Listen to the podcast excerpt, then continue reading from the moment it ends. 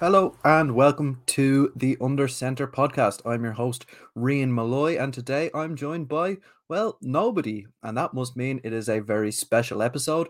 We are going to talk some Panthers.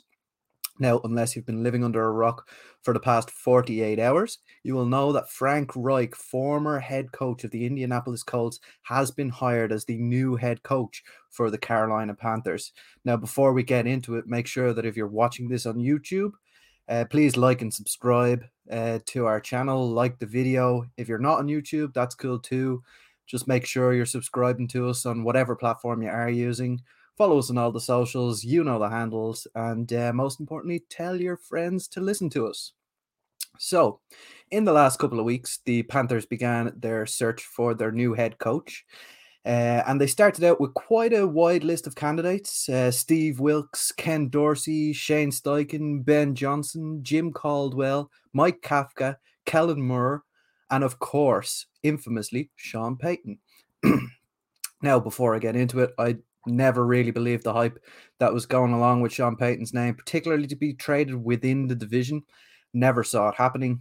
Um, for me, the draft capital was just too high. They were looking for a first round pick, and probably if it was the Panthers, they'd be looking for much more too, possibly two first round picks. Um, so yeah, for me, that was never going to happen as a as a viable option for the Carolina Panthers. Uh, and I mean, if you look back at history as well, there have only been two teams that have traded for a coach and won a Super Bowl. That's Tampa Bay uh, and the Patriots, and that was Jon Gruden uh, Bruce Arians, and of course Bill Belichick. Now, what really needs to be pointed out as well is Bruce Arians only cost a sixth and eventually a seventh round pick, so he wasn't really that expensive when you come to think of it. So there have been maybe six or seven uh, trades made for head coaches in the last 25 years, and really only two of them have worked out to the point of success that the Panthers and David Tepper are really, really aiming for. So for me, it never really was uh, a great option for the Panthers to go with Sean Payton, and I'd, I'd say that's probably why they moved off of him after one interview. Um, so yeah, the the second round of interviews came around. We saw three people interview for it. That was Steve Wilks, uh, Kellen Moore, and Reich himself, and of course, Reich was instantly hired off the back of it. Uh, I do feel a little bit sorry for Steve Wilks. Uh, he seemed to have gained a lot of, you know, respect in that locker room. Um, amongst his players, we saw players getting vocal on Twitter about let's stop the act and just hire uh, Steve Wilks already as a head coach. And I do really feel bad for him because he is a, a head coach of color. He's suing the NFL at the minute for um for their hiring practices and he couldn't even you know get the job in his own hometown where he took a team who were one and four before he took over, finished out six and six. Uh, I thought he did a really good job. Probably deserved to get this job, but you know the the the head brass over there the Carolina Panthers decided that a young, offensive minded talent was the way forward. So Steve Wilks was unlucky in that respect. So there is rumblings, rumors about Steve Wilks coming back as the uh, defensive coordinator for next season. But to be honest, I don't see that happening. Um, I think uh, just to to purely respect the guy, he should move elsewhere. You know, maybe make his way up a coaching ladder somewhere else because I feel like it would be a bit of a disrespect to to to hand him this job, his uh, his dream job, Carolina Panthers head coach. He's he's a Carolina guy, um, and then take it away from him and put him back in the role that he was already. So yeah, if I was Steve Wilks, I'd be wanting to move away, uh, tr- apply my trade somewhere else. Um, and yeah, I do feel very sorry that he he was not uh, hired, but that's the way life goes. Now, I think the writing was on the wall with the the, the Frank Reich as soon as he started uh, to become a leading candidate. You know, when we heard him getting a second interview, uh, I kind of had a suspicion that he was going to be the one who would be hired. And um, you know, he's got a lot of history with the Panthers. Um, it's not very well known. He was the first starting quarterback for the Carolina Panthers in their inaugural season in 1995. Now, he did only last three games before he was replaced by rookie Kerry Collins. Um, so yeah, he has that history with the Panthers. You know, he's the same age as David Tepper, so David Tepper probably saw him as a more professional candidate. Maybe I don't know if that's the right word, but it's it's natural for a guy to kind of want to hire someone he's more culturally in tune with, shall we say, than some of these younger guys coming out. Um, so yeah, there there's that uh, as well. His daughter was brought in to the media team uh, not two or three weeks ago. So I'm not saying that she was brought in to specifically uh, bring Coach Reich over as well, but I think that would have probably been a a deciding factor for Frank Reich himself insofar as he would be able to work with his daughter on a daily basis. So obviously it is a it's a deal sweetener for him. Um, I'm sure his daughter's going to do great things with the um, with the media team moving forward.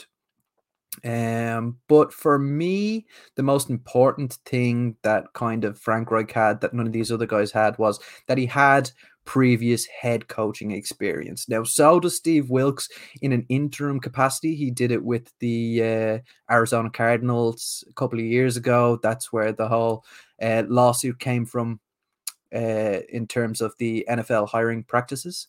Um, and also with the Carolina Panthers, of course. And in both instances, he did a pretty good job with a pretty abysmal roster. Um, but yeah, going back to it, Frank Reich, he has the how should how should we put it? You know, offensive experience as a head coach. So I think he was calling the plays out there in Indy and everything like that. So yeah, the guy knows offense, and that's really what David Tepper was looking for coming into this process. And he made no um yeah, he didn't make it a secret that that's the guy he was looking for. Now, he did originally talk about a young guy, uh, up and coming, all that sort of thing. And Frank Reich has been around a little while. He is still a young man, but he has got those four, I think it's four years experience as a head coach under his belt and a few years uh, as an offensive coordinator out there in Philadelphia. Um, and I think another thing that really stands to him is his work as a coordinator out there in Philadelphia the year that they won the Super Bowl with with Nick Foles. So yes, yeah, Super Bowl experience that's always a plus. Not that Steve Wilks didn't have that. He was around when the uh, Carolina Panthers made it to the Super Bowl. Of course, they didn't win. The uh, the Philadelphia Eagles did. So yeah, I think that was probably the the main reason for uh, Coach Reich being hired here. Now, originally, I was kind of pulling for um, for Steichen as the head coach. Uh, I thought, you know, the way what he's done out there in Philadelphia has just been incredible. The way he's worked with uh, Jalen Hurts kind of brought him along slowly.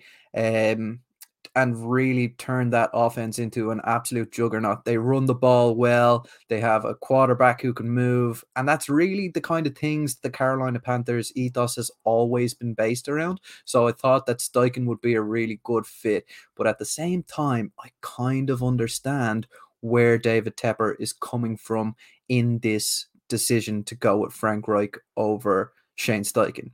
So apparently, to start with, Shane Steichen didn't have a very good interview, but I really think it boils down to the fact that this guy would be a first-time head coach, and I think he only has two years uh, offensive coordinator experience, a year and a half play calling, because when Nick Sirianni originally came in, he was calling the plays. He handed over the uh, the reins to Shane Steichen um, after after a poor start to the season, and he really turned things around. So that's why I was pulling for Shane Steichen.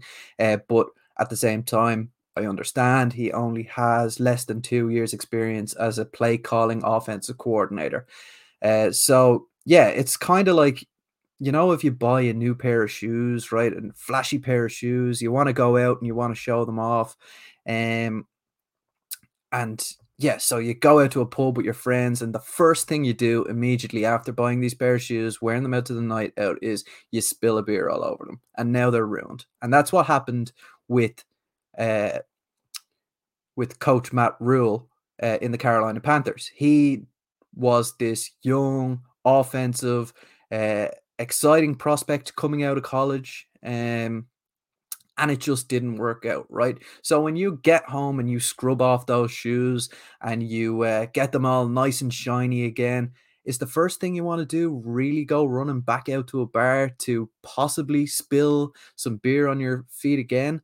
I don't think it is. So you'd probably want to wear your shoes around the house for a little while first, kind of to get used to them, get comfortable, and make sure you don't get them dirty. And that's kind of what Frank Reich is at the minute. Do I think he's going to be the guy to lead the uh, the Carolina Panthers to Super Bowl success in the next few years? I don't think he is, to be honest. But that's just the realist in me talking. I mean, I've supported the Carolina Panthers for as long as I can remember, and they have never had two winning seasons in a row in the entire time that I've been following them. And in fact, in their history, they've never had two winning seasons in a row. So this is going to be a really big job to turn around. And I think Frank Reich is probably a very good place to start. I think later on down the line, we probably will end up seeing a kind of a, a, bigger gamble on one of these younger, exciting head coaches. But for now, I think Frank Reich is a good way to get things settled, get things sorted, and make sure the Carolina Panthers are playing good and exciting football moving forward because that is something we were missing under Matt Rhule. We were somewhat missing it under um, under Steve Wilks as well like he did get that offense humming at the end, but at the same time, a lot of his play calling was quite conservative. Um, even on the defensive side of the ball, we saw them play a lot of shell. They gave up a lot of yards that they really didn't need to. Um, so yeah, I, I'm looking forward to a more kind of balanced approach moving forward, and um, yeah, really seeing what Frank Reich can, can do with that offense. I love the way he worked with Jonathan Stewart a couple of years ago. Uh, you know, he he got him to be the stats leader for offensive scrimmage yards uh, on that season. And really, I would have liked to seen what he could do with Christian McCaffrey in his ranks, but unfortunately, that's no longer possible. Still, though, I have great hope for what he can do with the run game in Carolina um, moving forward.